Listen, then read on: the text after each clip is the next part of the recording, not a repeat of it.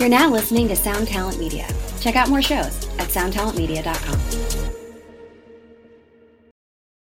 Does Monday at the office feel like a storm? Not with Microsoft Copilot. That feeling when Copilot gets everyone up to speed instantly? It's sunny again. When Copilot simplifies complex data so your teams can act, that sun's shining on a beach. And when Copilot uncovers hidden insights, you're on that beach with your people and you find buried treasure. That's Microsoft Copilot. Learn more at Microsoft.com/slash AI for all. Hey, what's up, guys? I just wanted to take a couple seconds here and let you know, if you didn't already know, about the t shirt pre sale that's going on right now. I've had a lot of people asking me over the last couple months if I was going to do any merch, and the answer is yes, we are doing it now. And trust me, guys, this thing is cool. It's almost like 85% guaranteed to improve your tone and plus make you more attractive to whoever it is you're trying to attract. Groupies, bartenders, squirrels, really everyone. It's just going to make you better looking. They're going to be printed right here in Portland, Oregon, in the same shop that does some screening for some of mine and your favorite stomp boxes. So there's that connection. How could that be bad? And everybody that pre orders will get 15% off what the normal price will be going forward as a little thank you for helping us get this thing kickstarted. And um, there's a lot more cool designs in the pipeline, and yeah, we're going to be looking forward to keeping those in stock and ready to rock for anybody who is uh, needing some fresh threads in their life. So just head on over to tonemob.com slash store. It'll take you where you need to go. You'll see the shirt, and all will be right with the world. So, yeah, thanks for checking that out and on with the show.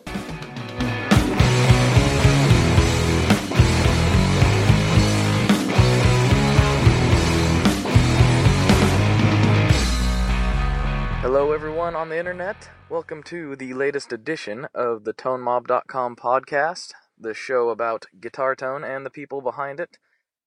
As per usual, I'm your host, Blake Weiland, and today we are talking to Paul Rhoney of Rhoney Guitars and the Luthierist podcast. How's it going? It's going okay. How about yourself? It's been a quite an interesting day, but you know, I'm starting to manage. I'm I'm Good. I'm gonna have my hands on a guitar in a little while, and everything will be okay. Oh, excellent. Yes. What kind of guitar? Um, probably tonight. Will pro- I'm feeling like it's a junior night. I think it'll be a Oh. it'll be my uh my old junior tonight, I believe. Yeah, most nights are junior nights, I think. Yeah. Yeah, it's always it's always a good choice, I think. Yeah. So, how was your day? What'd you have going on? Uh, it's uh, you know, busy as usual. Um, my mom was in town for a couple of days, and uh, with my niece, and uh, so we visited for a little while, which was uh, really great. And then um, came into work this morning, and just uh, back to sort of the grind of what I do. Literally, sometimes grind. Yeah, actually, yeah. or grind, file, sand, uh, scrape. Uh, uh, yeah, there's, there's a lot of uh, adjectives that describe uh, the various parts of you know what is essentially just whittling away at wood. uh, you know, and then putting some kind of a coating on it so that it doesn't deteriorate into nothingness. Oh, but what a what a piece of wood it is when it's all done. I mean, really. yeah, yeah. There's that. there's that. It's nice. I, uh, you know, I, I like what I do, and um, you know, definitely the people always ask me like, "What's the best part of the process?" It's like, uh, well, you, like, duh, when you're done and you get to play the thing, that's definitely the best part of the process. no, breathing in sawdust and inhaling uh, various chemical fumes. That's my favorite part of the process. Yes. Oh man, like tell me about it. Today's one. Okay, I've I've always been like an allergy sufferer, like I've like my whole life, and generally, you know, Benadryl takes care of me. So like, it's not terrible, but I still like I have allergies, you know. And so it- during certain times of the season, it's like I, I'm just I'm sneezing constantly, and there's just liquids coming out of my face that shouldn't be.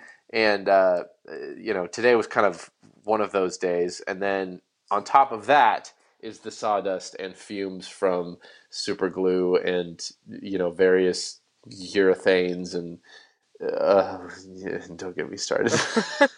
Whoa, man, that I didn't really think about that part of it as far as having allergies on top of just the the nastiness that kind of comes along with the with the territory, so to speak.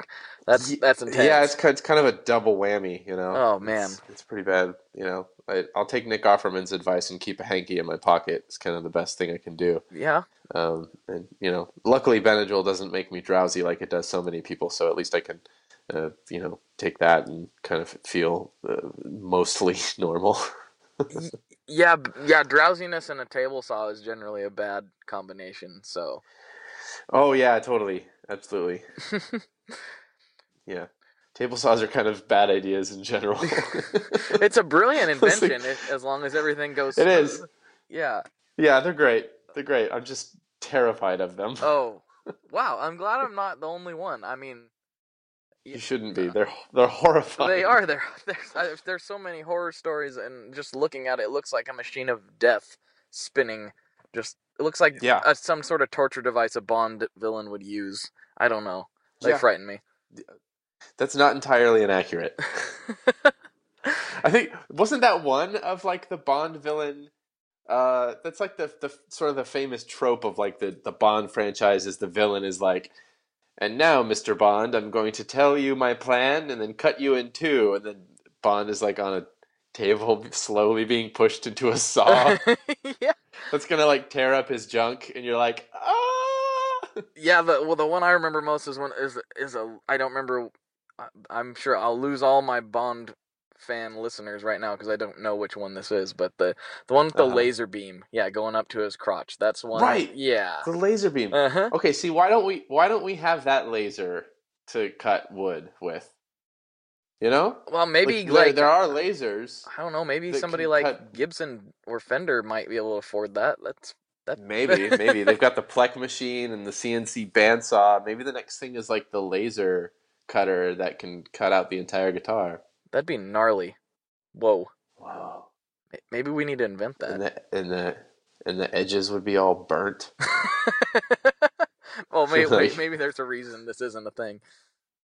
Yeah. Probably. That's very yeah. It'd be Burn marks are hard to sand out. It'd be okay on like a really dark bourbon burst or something. I don't think anybody'd notice. You'd be all right. There you go. Mm-hmm.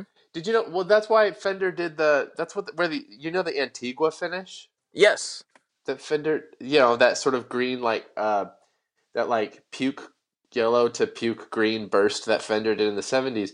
Like the, one of the reasons they did that finish was because when they were doing the the the binding channel and uh, routing it or something. Anyway, they kept burning it, and so they were like, "We got to cover up this burn," and and they came up with Antigua to cover it. Up. Really? Well, that's interesting. yeah, I, yeah, yeah. It is kind of an odd color, but I I do actually kind of like if I'm the only oh, one. yeah, it's but... cool. It looks really great on some stuff. All colors can look good on some things, but not all colors can look good on everything. That's true. That's the, my that's my take on it. I think that makes sense. Yeah, the, I, I almost picked up a Coronado one time that was in Antigua, and I'm still kicking myself for not mm. buying that thing because it was like, it was like two years ago, and it was literally eight hundred dollars uh for it. Oh man. Yeah, and I was like I didn't really know what it was at the time. I was like, I've never really seen yeah. this before. It's cool. It sounds good. Uh-huh. Uh I'll pass. And then like a couple years later I was like that Coronado was really cool. I'm going to look look into it and read more about these and then oh, that's a yeah. $2000 plus guitar. What was I oh, Yeah. Good job. Uh, hmm. Well done. Missed out on that one. Yeah, exactly. Yeah, that that is a pretty good deal on that. Jeez. Yeah, and it was all original as far as I could tell. Um, not that mm-hmm. I'm an expert, but it didn't look like it had been messed with at all. But yeah. Anyway, that's a yeah. that's a that's a no one wants to hear that. They don't need to hear me complaining about not buying things. That could be like a whole podcast though of just like uh, various people talking about the the like the, the really great deal that pat that they passed. Oh yeah, the one that know? got away. Yeah, the one that got away. Uh-huh. You know? Yeah. Everybody has. Every guitar player has those stories. I think. At least if you're into gear, some guitar players just could not care less. I know about and I don't understand what they play, but I don't either. I it's I don't get it. Oh, it's so crazy. I that that just is like. Be, of course, I, I'm not going to offend any of those people because they're not listening to this podcast. But I do not. I can't possibly fathom that. I'm such a gearhead, but whatever. Yeah. So And, yeah. okay, well, I keep, I keep rambling. What I really want to know, and what I always try to dig into with everybody, is like kind of what's your um, musical backstory? How did you get where you are now, and kind of where did it all start for you? Hmm. Um, okay. Well, yeah, I, I've listened to your podcast a couple times. I kind of knew this was coming, and so I kind of like thought about it a little bit. And it's it's I still don't know if I have the story straight, but I'll try. Okay. Um, so, uh, my my dad was a drummer, um, and my mom was just always really super into music. Like I was raised on uh, the Beatles and Led Zeppelin and Van Halen, and like Yes and Emerson, Lake and Palmer, and uh, the classical music like Beethoven and Tchaikovsky. You know, was that's kind of that's like the the sort of the basis, the formation of you know my just being a just being a kid and having music just uh, all the time. Like my parents had this huge Pioneer stereo system that just they always had a record on. Um, from from you know my recollection of it, there was always some music playing and playing loudly. You know because my parents were rock and rollers. You know that was that's their generation. You know. Um, so I, yeah, so I was just like obsessed with music from a really early age, and and then it was kind of like getting to sort of like discover new music for myself at a certain point, you know, where uh, you know I realized like that MTV was a thing, and and that I could go out and I could talk to people and say, "What do you listen to?" and they would tell me like that, you know, they listen to different things, and I could I could just get into it, you know, and discover my own stuff, and so the that sort of process of discovery uh, just never never stopped. It never went away. It never uh, never wasn't a thing. It was just this huge music is. If music wasn't around, I wouldn't do what I do. You know, like music is a, just like the huge biggest influence of my life. Um, and I think I think probably a lot of those early bands that I was familiar with, like the Beatles and Led Zeppelin, and the classical music, kind of shaped what I'm into now. Because I, th- I think that what I listen to now, primarily, like I listen to a lot of stuff, but I think primarily what I listen to now is probably, um, you know, uh, could probably be directly connected to that if you go back. Um, but then right around like high school was kind of when I decided that playing music might be something that I wanted to do.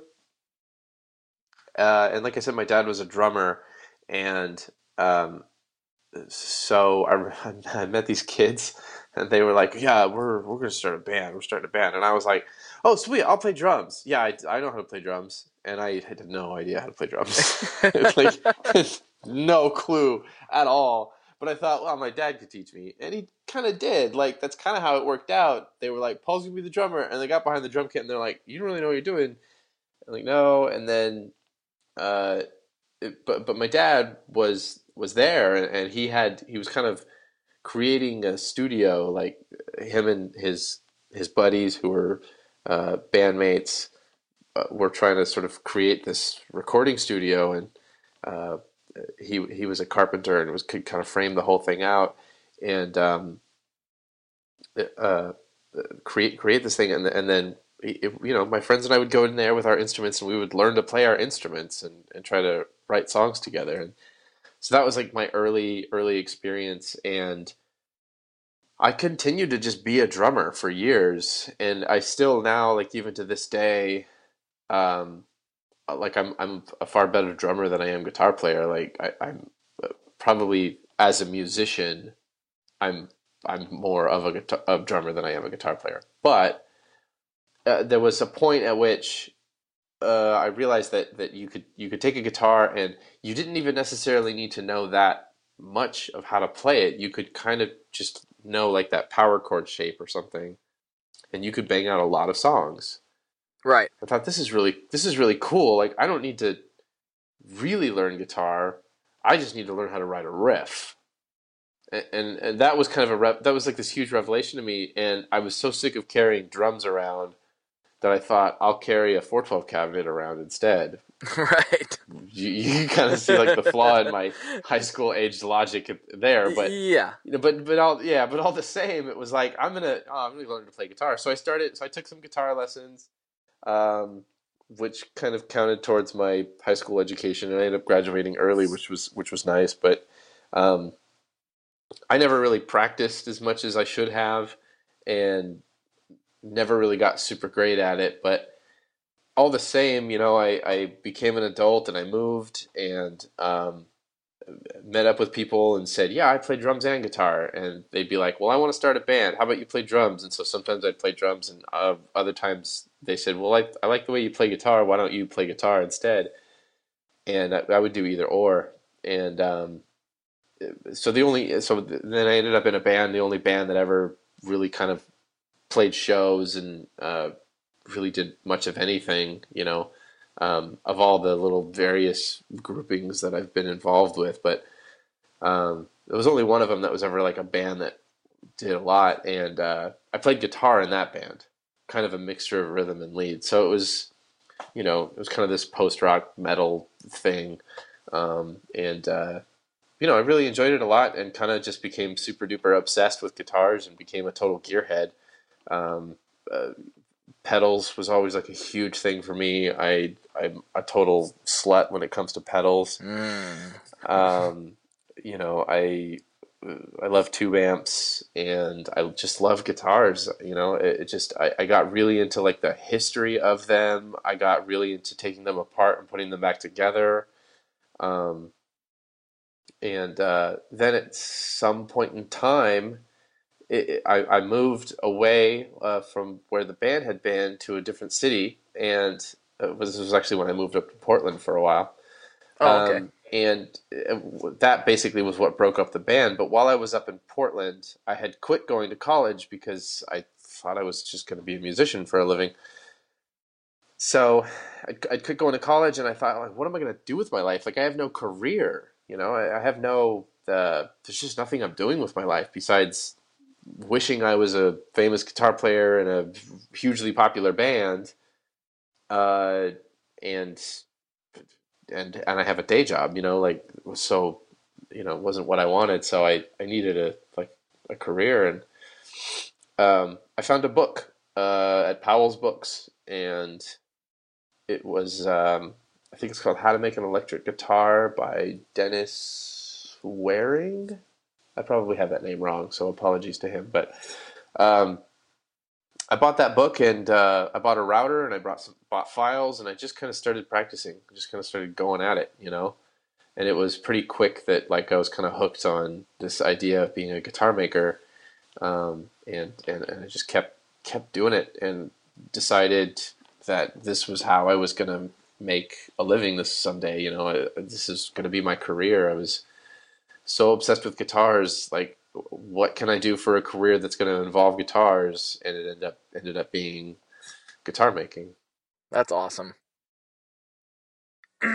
did uh, did you uh, work with anybody up in this neck of the woods? Like, I like uh, I think you mentioned before that like you you kind of hung around Saul Koll's shop a little bit and, and things like that. Is that yeah. was that kind of was that a big help to you early on, or were you just kind of there nerding out? Like how how did that all come about for you? Yeah, it, def- it definitely helped me out. I think that um, so I where I ended up living in Southwest Portland was only like a mile away from Saul Koll's shop, and even way before I even moved to Portland, I was aware of him. Um, he was probably the first sort of high end boutique guitar maker that I even knew existed. Um, and I, I, was just a huge fan of his work. You know, before I didn't even know he was in Portland, and then somehow I'm up there and I start building guitars, and I'm just looking at his stuff, admiring it, and I realize, hey, this guy's in Portland. I should ask him if I can meet him and see his shop. And he says, and he was co- completely gracious. He's absolutely one of the nicest people on the planet. Uh, and it, he, he just said, sure, come on down. I'm in Southwest Portland. And it, then that's when I realized like, oh my God, I'm like a mile from his shop. So yeah, I used to go down there and just kind of glean off all the information that I could and show him whatever I was working on and check out whatever he was working on and um, just hang out. But yeah, I got to know some of the other guitar makers up there, like David King, who is an incredible. Um, he, he, makes basses primarily, and, and that guy's one of the most knowledgeable people I know. Um, Mark Roberts, who primarily makes ukuleles and is an absolute sweetheart. And he did started doing this thing where uh, it was a luthier's lunch. You know, uh, people, anybody that was kind of into guitar making or you know craftsman of a musical instrument of any kind um, sort of would get invited and we would all just have lunch together. And so I ended up meeting you know like Mike Doolin and Matt Proctor and um, you know like all these guys I, I can't even uh, uh, list them all you know so many guys that I met and just had lunch with them. And because the scene up there was just super great for that. Yeah it seems to be um that way with just kind of guitar gear in general up here for some reason. There's just a pocket of very, you know, effects and amps builders and everything. Just like, and yeah, lots of guitar builders, lots, just, I don't know, it's highly concentrated in this, in this neck of the woods for, for whatever reason. Um, it is, it's bizarre and it's got to be pretty cool being there now. Um, cause I remember like right before I moved was when the pro guitar shop sort of showroom uh, that they have up there.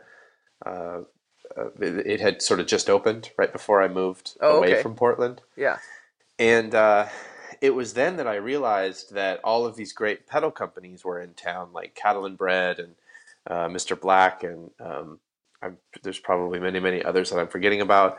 But there's all these pedal companies up there, and then now you've got I know Chris Benson, of course, is this amazing amp guy, and uh, I, I, I, don't know about other amp builders up there, but you know, there's a lot of guitar builders, and yeah, it's just this sort of hot seat for all that stuff, and it's just incredible. It's so cool.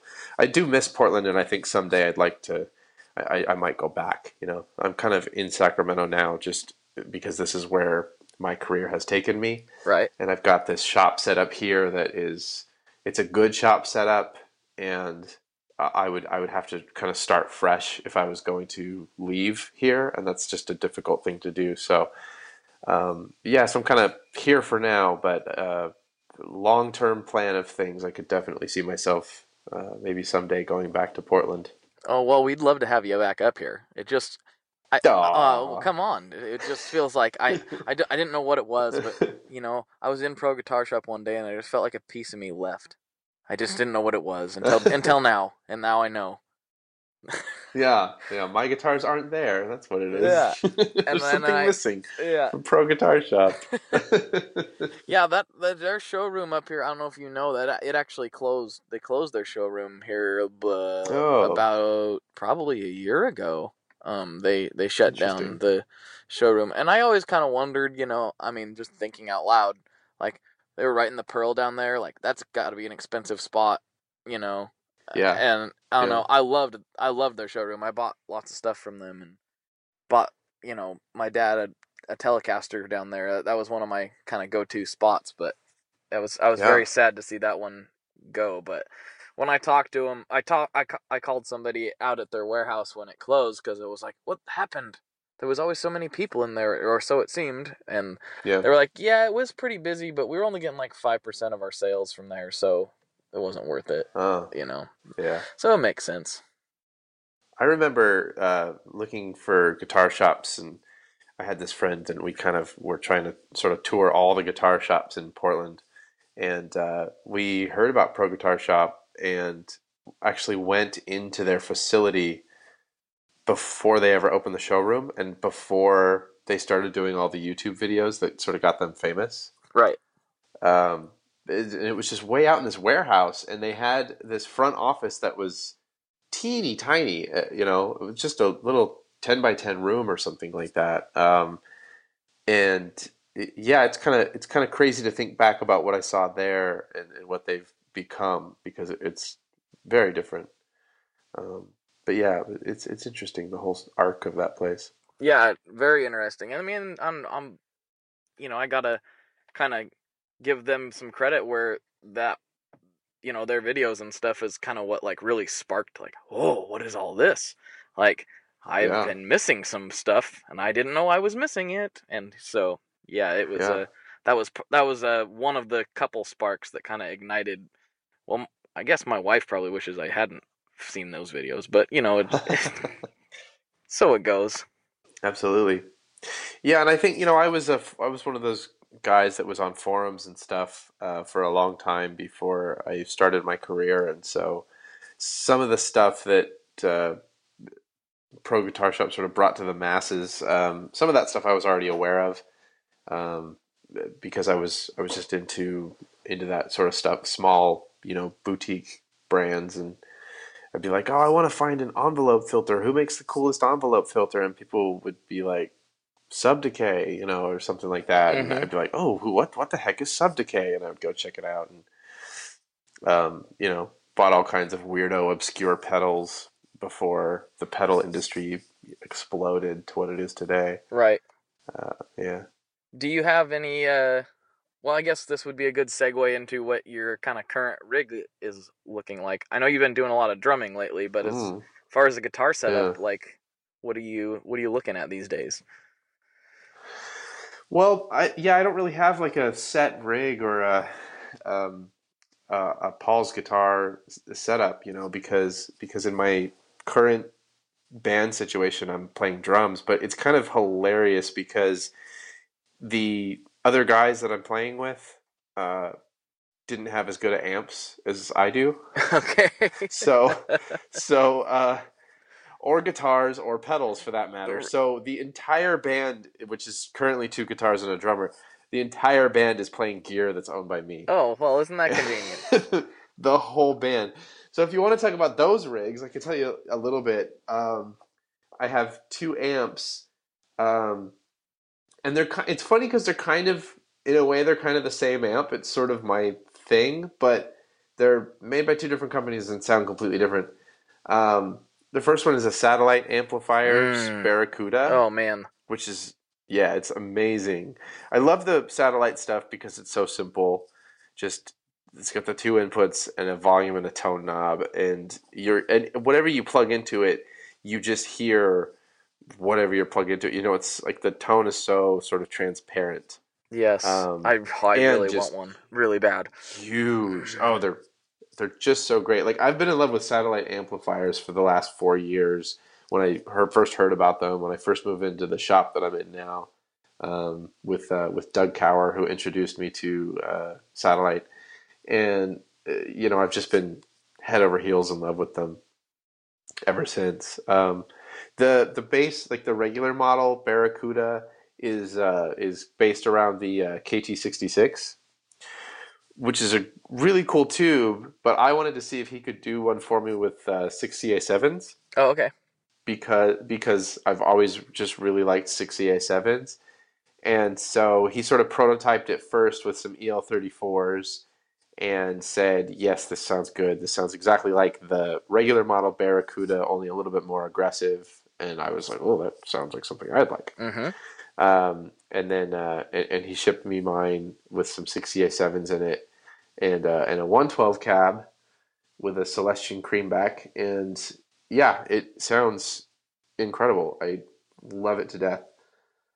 Um, and then my my other amp is a really obscure thing right now because the guy that made it is in Australia, and he's kind of just getting his amp company going oh okay but it's uh, but it's Lance Amps, L L A N C E. So he's uh, his name's James Lance, and he's he's down in Australia. I forget which city. I think it's Melbourne. Um, and uh, yeah, it's it's kind of similar because it's about that 40, 45 watts sort of range into two 6EA7s. oh okay So kind of similar, um, and but this one has uh, high low gain inputs, and it has an, a number, and it has individual uh, gain knobs for each each of those with a master volume and a tone knob. So it's got a little bit of extra control to it, um, and it's just kind of a gain machine. Like it can do a clean tone, but it's it's made because I told him I wanted something that could sound heavy and aggressive and it does that in spades. Like this thing has more gain on tap than any amp I've ever heard. It, it just just face melter, you know. It's got got that going for it, which is really cool. Nice. Um, and I've got that plugged into an old Mitchell 212 cab with two Celestion uh, G12H100s, the good ones, Mm-hmm. from what I hear, from what I understand. The old the old school ones when they were uh, still made in across the pond. Well, not as in not in China. Yeah, Okay, yeah, yeah, absolutely. Got- Yeah. gotcha. Yeah. So that's the amp situation. Uh, for guitars, I've got a couple of guitars, and the guys in my band play my guitars. Um, not my guitars that I made, but just guitars that are in my personal collection. Um, because I don't have any of my own guitars hanging around for them to play. What? yeah, that's like that's part of my plan for this year. Is like I'm gonna build myself some guitars so that I can have them around the shop, and when people want to come check out what I do, I can hand them something that I've made. But I and I've tried doing that in the past, but I always ended up selling it. Somebody was like, "I I gotta have that guitar. That's mine," and I sold it. So currently, I have no none of my own guitars. This sounds very like I, I'm pretty sure I heard, just heard the exact same story from Casey over at Veritas. I went. He's like, "Hey, come by and check out the shop. We're expanding it." I'm like, "Okay." Oh. And so I went over there. I was like, "Man, I've heard a lot about your guitars. Let me uh, let me lay my hands Yeah. on one of them bad boys." He's like, uh, yeah, yeah. I um I don't have any because and then he Yeah. basically told me that exact same story. He did have one there, but it Mhm. wasn't really it wasn't set up and it wasn't it Yeah. was kind of like I'm not sure exactly what the situation with that guitar was, but it wasn't a finished product by any stretch of the imagination. So it was like fu- Yeah. I was like this sounds like this is like deja vu right now. This is exactly what he just told me. yeah, and it's it seems to be pretty common amongst us guitar maker guys. I, you know, like it seems pretty. It's pretty rare that you know you don't- wh- that you uh, you know that you have something that you finish and it sticks around for a while. You know, if you're um, if you're, I guess if you know, I don't know what the deal is, but yeah, it's, it's like I finish something and it gets goes out the door pretty quick, which is not a problem, not a bad problem to have. You know, Well, it's Um, it, you are kind of in the business of stuff se- selling, but of selling. Yeah, I was gonna say selling guitars. Yeah. So it doesn't really Yeah, make you any money to have them sitting there looking at you. So it makes sense. Yeah, for sure. So yeah, but uh, you know, um, I, I, I so I don't have any of my own guitars for my bandmates to play, but uh, I have some of my personal guitars. I have a 1964 Supro White Holiday, which is a, a you know Valco made in Chicago Mhm. guitar that's with a, with a fiberglass body, uh, single bridge pickup. The sort of it looks like a humbucker, but it's a single coil Yep, I know what you're talking about. sort of a thing. Yeah, um, and I love those old guitars, like that whole era. Um, all those Valco guitars that came out in the late '50s, early '60s.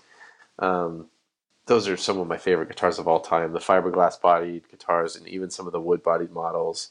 I just, you know, that's just my jam right there. You know, those things are so great. That uh, so I was that seems to poke through in in uh, some of your designs. I'm I'm definitely can see that.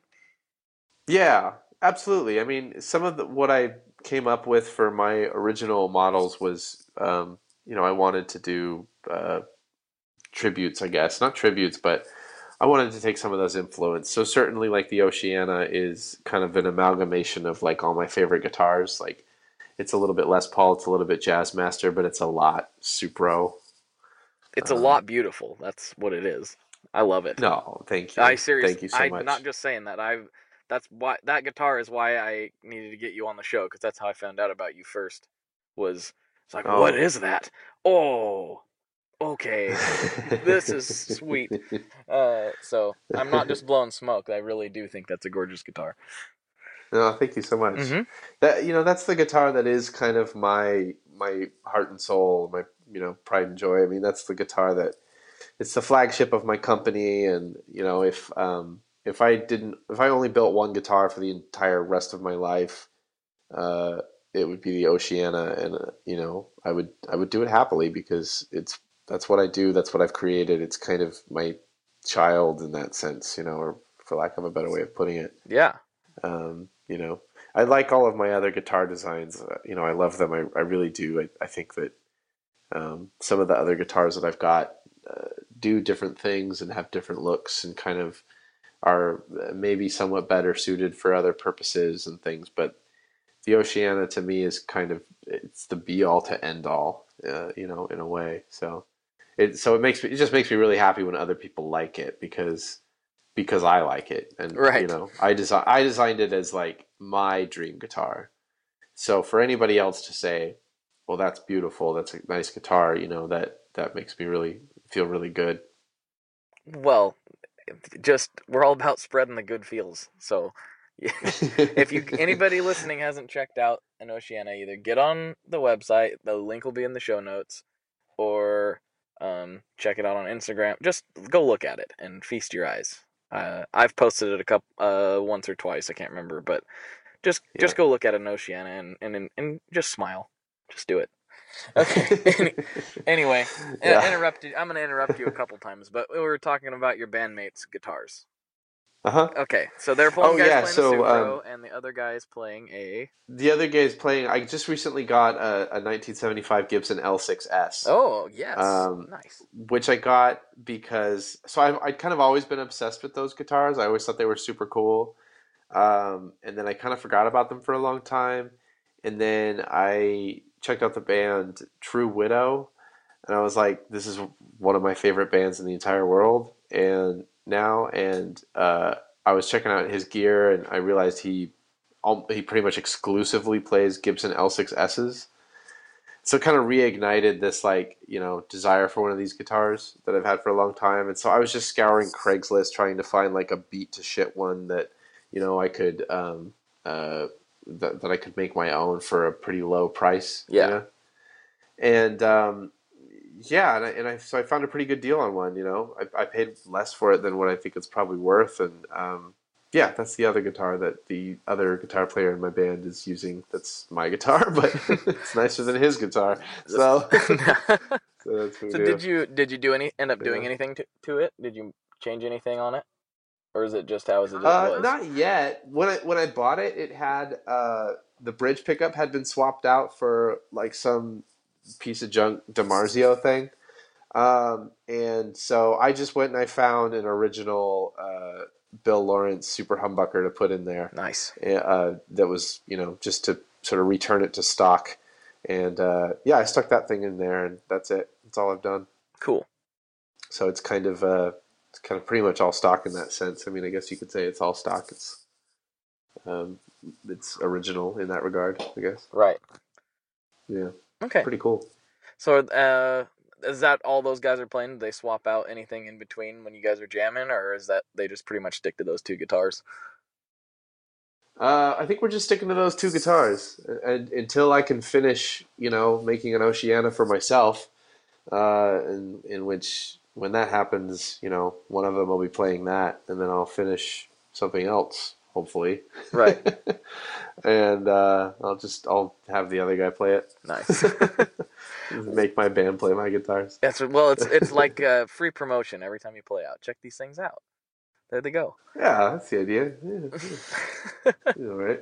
Kind of terrible at promotion otherwise. So what else am I gonna do?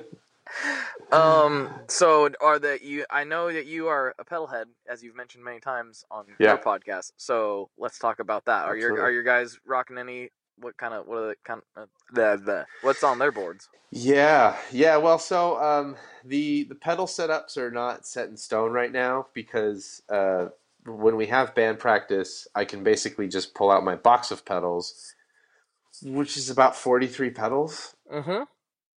That's about what I'm at right now, um, with with many more to come. But um, I, that's about how many pedals I have right now.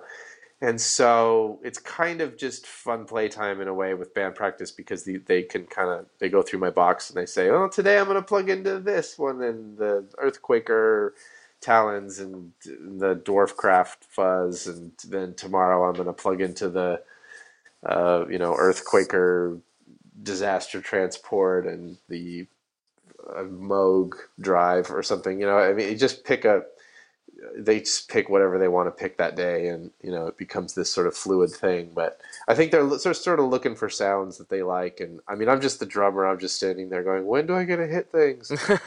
um, and and they're playing with whatever fun boxes they can kind of find that day. nice. For me personally, I mean, uh, with 43 pez- pedals, it's like I can't, it's, it's hard to pick a favorite or to say that I like anything. I don't have like a sort of a set pedal board of pedals that are, you know, uh, definitely like if, if I was a guitar player in a band and I was going to go play a show, I have no idea what I would be plugging into.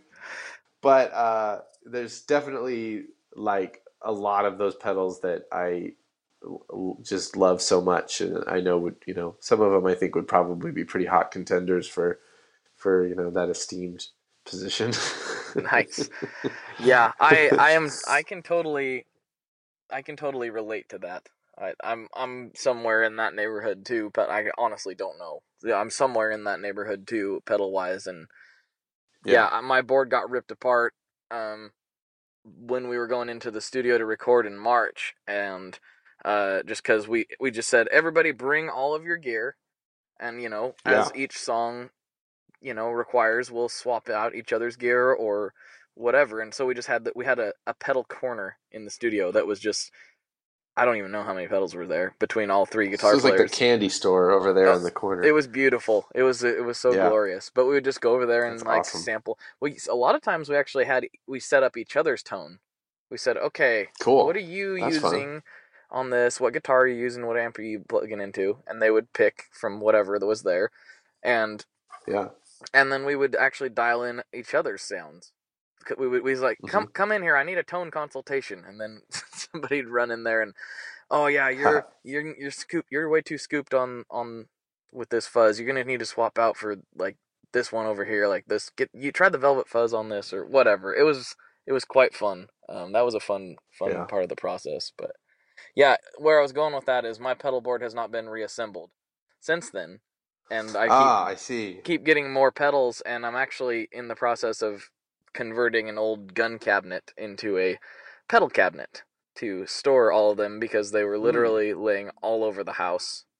Um my wife would be like, Yeah. "There's a reverb in the bathroom. Get it out of there." And Yeah. I'm like, "Oh yeah, I forgot I was look, looking at the guts of the afterneath or whatever, you know, it just like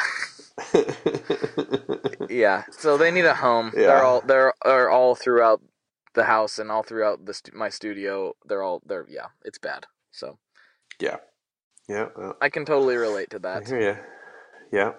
Well, I mean, I think I have a sort of a, a long term plan of building multiple pedal boards for kind of different different sort of conceptual musically conceptual ideas that I have. right and I don't I don't think that they'll ever that there will ever be anything permanent, but I think that you know I'll, I'll probably have to develop a couple of different pedal boards for different things, and uh, you know eventually someday get back into a band situation where I'm actually playing guitar, um, just because I, I definitely would like to do that. But yeah, in the meantime, you know I'm totally cool with just letting my bandmates play with play with my gear and. And I just get to listen to the cool sounds. nice what uh i have something i don't know what is what style of music is your current band or is it kind of all over the place what what what are you guys rocking Oh well, you know it's uh, it's it's kind of a thing that we don't really even know yet. Um, my current band is uh, it's it's not really like my band. It's I'm in it because I'm one of probably one of the only drummers they know, kind of a situation. okay yeah And so it's ki- it's kind of their music. I'm kind of just telling them, you guys just play what you want to play, and just tell me what you want me to play because it's it's kind of their project. got it Um, and I and I'm just kind of using it as an excuse to play drums because it's fun and get my chops back up because it's been a long time since I've you know uh, been in a band and so yeah it's it's we really don't have like a set sort of idea or clue of what we're doing yet. Um, it, it yeah we were even just at the last band practice. We've kind of been writing songs with this sort of intention of there someday being a vocalist singing on parts of these songs. And then we realized that we don't have a PA and it might be a pretty long time before we have a vocalist. So maybe we should just try to be an instrumental band for a while. So it's kind of you know, it's kind of up in the air for for that sort of thing. But we're kind of going back to basics of just how do we how do we play together? How do we gel and uh, just play music that's not terrible? How do we you know sort of let's let's all let's all just focus on practicing a lot and bringing our musicianship up so that we can keep things interesting and uh, and and that sort of a thing. So yeah, it'll be a long time I think before we uh, uh, play any gigs or do any recordings or anything like that. But it's just fun. I mean, I, am just in it because uh, you know I missed being in a band, and uh, you know these guys came to me and uh, you know asked if I wanted to do it. I'm the only one that knows how to play drums, so I, I was like, "Oh, I'll just be the drummer. I'm cool with that. Let's let's go. Let's do it. Let's make it happen." Nice, good times.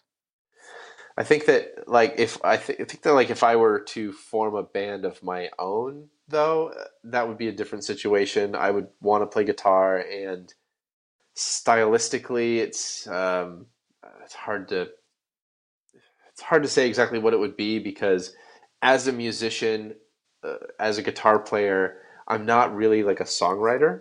I I can't I don't really uh, come up with words. I I don't come up with melodies that are uh, sufficient enough to carry a song to carry a band. But i'm kind of a good like team player.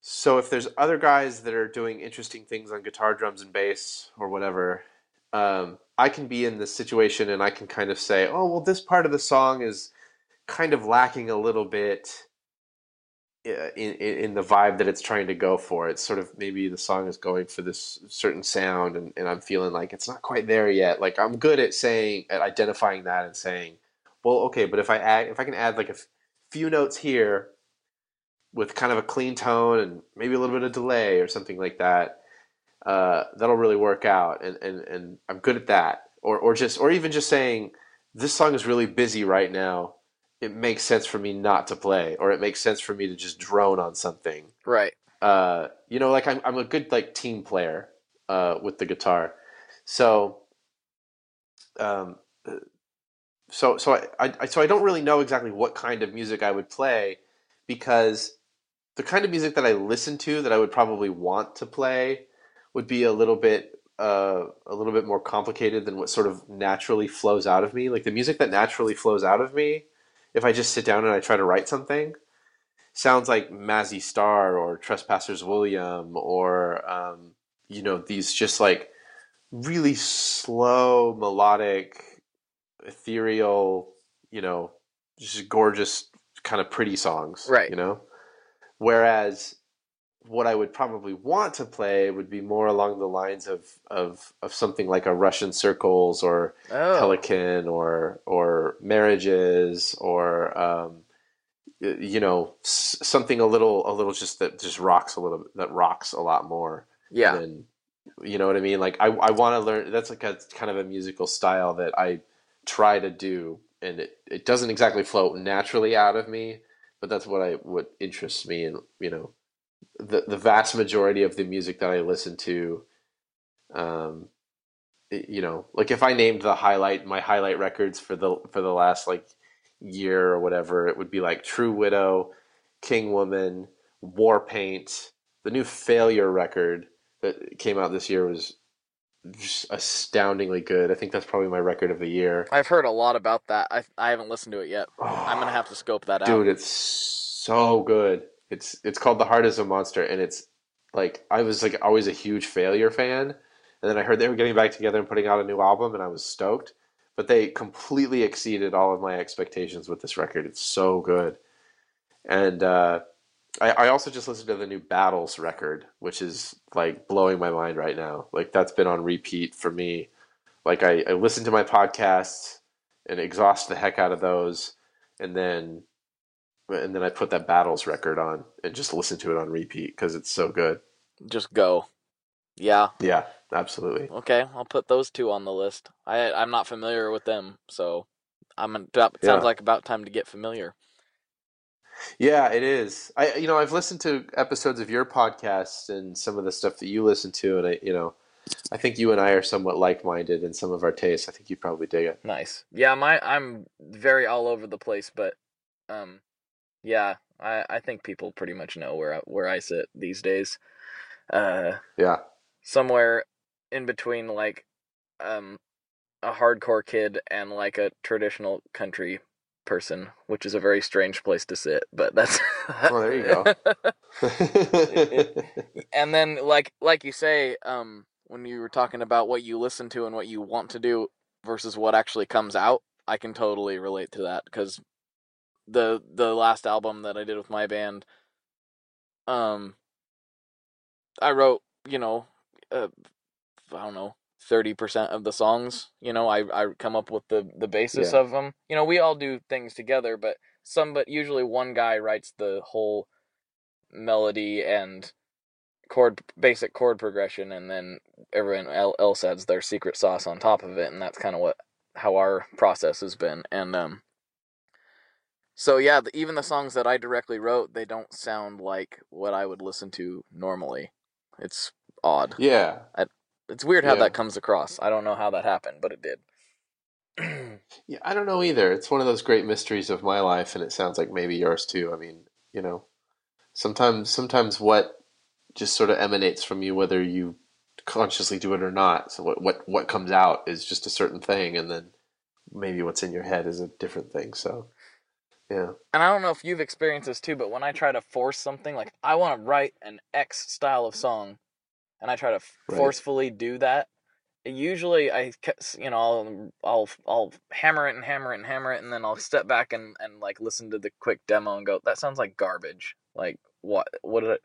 That sounds Yeah. like I'm really trying hard, and uh-huh. I've I've always experienced like when it just kind of comes out, even if it's not yeah, what I would normally go for. It's like, oh yeah, that I I I, I could have people Uh-huh. listen to that, and I'm not embarrassed about it. So Yeah, yeah, it's exactly like that. I mean, I, I, I've had a, f- I suppose I probably had a few moments where, you know, I was trying to do a specific thing that was sort of outside of the my, my comfort zone uh, f- with what I play, and uh, there's been times where it worked out, but for the most part, yeah, it's it's I, if I, if I just relax and I just let the music kind of happen as it happens. Um, it, it's more genuine and it feels more real um, versus you know just really trying to say okay I'm gonna this this song is gonna just be the heaviest thing I've ever written and then it just ends up sounding like chug chug chug and you know, Right, it's, it's yeah. bad you know it's just it's just bad and it feels it feels forced and it doesn't feel natural you know like authenticity is so important and it's it's so like every little bit of everything we do like authenticity is such a huge part of that you know that anytime you try to sort of go outside of that it, it phew, mush. Yeah, well, when, I mean that applies when you're talking about when you're talking about music or when you are when you're when you're talking about gear, because like you see Yeah. these companies that that you know were disingenuous with their products, and uh-huh not very many of them survive that. Uh, they No. usually end up collapsing because because of that. I mean, because people want something real. They don't, you know, if you're making a Big Muff clone, tell everybody that you're making a Big Muff clone and that with your take on it. Don't be Yeah. like, "This is my secret sauce fuzz," because that'll get you by Right. for a while. But the it Right. eventually you get found out. It's just, I mean, people aren't stupid. yeah absolutely And I think, uh, well and, and it's just it's just that matter of sort of having respect for uh, whoever you're trying to appeal to whoever your your customer base is if you're making a product or whoever your fan base is if you're a musician you know like the the people that are that are listening to you the people that care about what you do that or that you want to care about you you have to have a level of respect for them to say i'm not going to give you you know second rate uh, copies. I'm not going to give you something that i just ripped off from somebody else. Like i'm not going to give you that. You deserve more than that. You know like you, you for a musician it's like you know i'm going to give you original music. I'm going to try to do something different. I'm going to go into the studio and i'm going to uh, plug into a, a stupid amount of pedals because i want to give you a new sound. Like i want to blow your mind or if you're making a product, say I'm gonna I want to blow your mind with this product. You know, for me as a guitar maker, it's it's I want to blow your mind with a guitar that you've never seen before. You know, I want to do something cool and unique and different. You know, because it's it's like I have respect for anybody willing to pay me any amount of attention. You know. Well, that is uh that was big. I liked that. I, re- I really no thanks. I really liked that. That was a good spiel. I that Yeah. that was uh It's it's well, and it's like you and me with podcasting. You know, uh, we could just we could just get on our podcast and, and we could just ramble on about whatever's on our mind that day, and we could put it out there. It's so easy to just put something out there these days. But do you have you have like you clearly have respect for the people that are listening to your podcast because you're trying to get interesting people on there. I'm not saying like I'm so interesting, but you're you know I've been listening to your podcast because you're getting, you know, Chris Benson on there and, and uh, uh, you know, all, all that you, you told me a couple of people you got coming up and I'm excited to listen to the episodes that you've got coming out soon. well and You it, know, it's because you're, you know, it's that it's that thing i just i get people who i'm interested in so if i'm interested most likely somebody that's following my instagram feed which is kind of the majority of my current audience um hmm is probably going to be interested in them too. So like i'm i'm kind of i'm here to do stuff for you guys listeners. I want you guys to enjoy it. Yeah, and if it's garbage i would like you to tell me before you stop listening. Yeah, i'll try to fix it. well, and that's you know, and that's another really good point is because because also you know, uh, if you're creating a product, um, uh, you know, what was I going to say? You're you're out there to put out a good thing, and I totally lost what I was going to say. I had this really great point lined up. Okay, never mind. Well, I'm sure I agreed with it because you haven't said anything I disagreed with yet. But you know, but yeah. Oh man. Well, um, thank you for listening, and thank for anybody else that's listening because this is really new for me, and um, I'm still kind of trying to uh float my way through it. I, it's something I I've wanted to do for several years, and just kind of recently pulled the trigger. And I I hope everybody's enjoying it, and I really appreciate anybody giving it a listen because uh, I'm just a gearhead like everybody else, and uh, enjoy talking to Yeah. everybody about gear and talking to guys like you that are passionate about what it is you do, and it all kind of stems back to the music. If it doesn't help the music, then it's it's all kind of pointless, isn't it? So Yeah, I agree. I, you know, I have a lot of respect for anybody that's out there trying to do something new and interesting and, and really, you know, enhance music.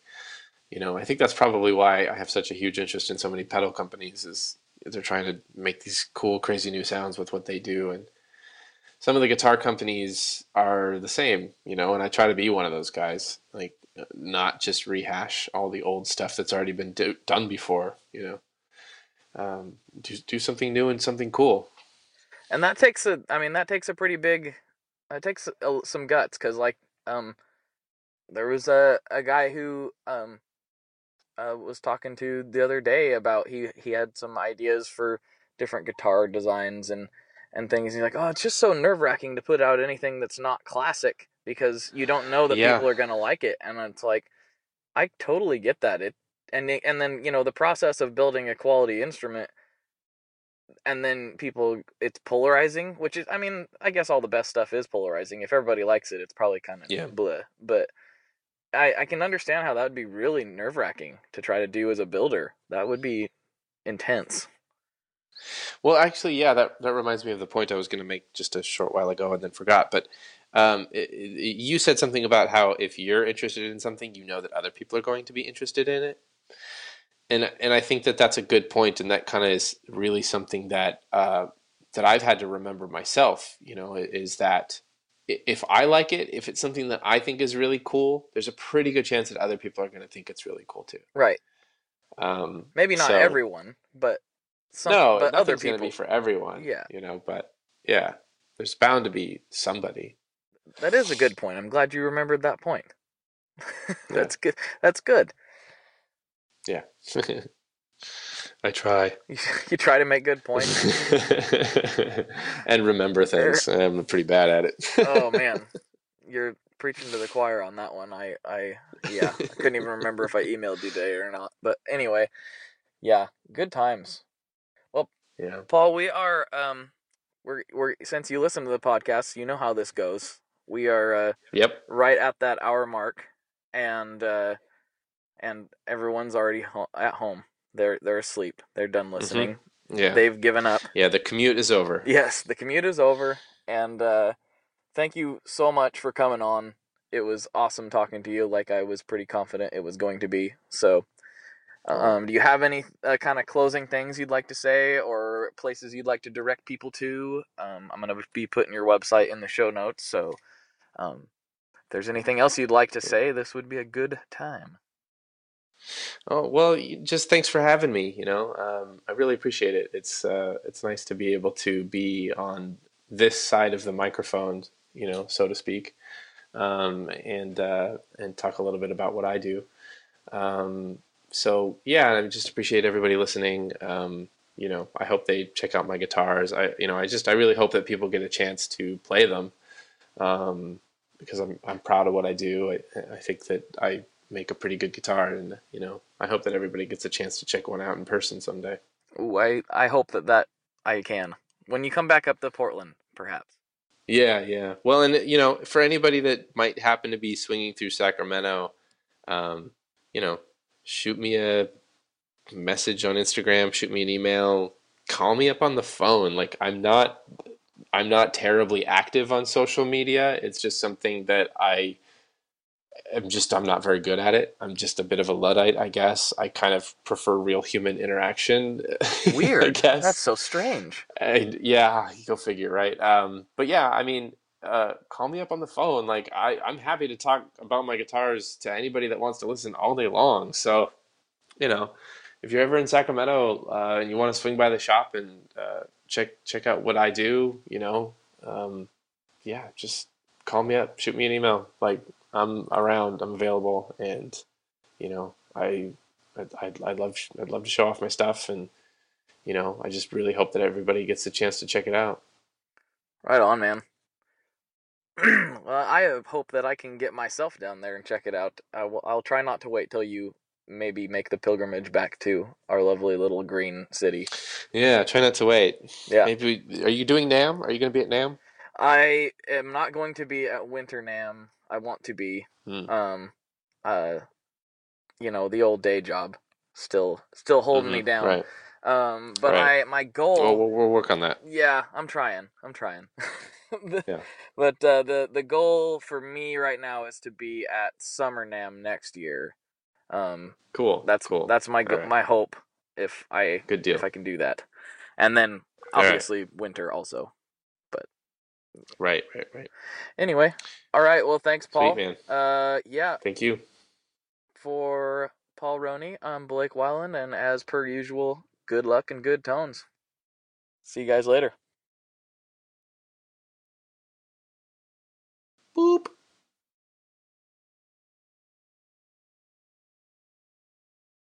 One last thing before we totally sign off here, I just want to remind you that if you do any shopping at Stringjoy, that's Stringjoy guitar strings made in Nashville, that will help me out as well.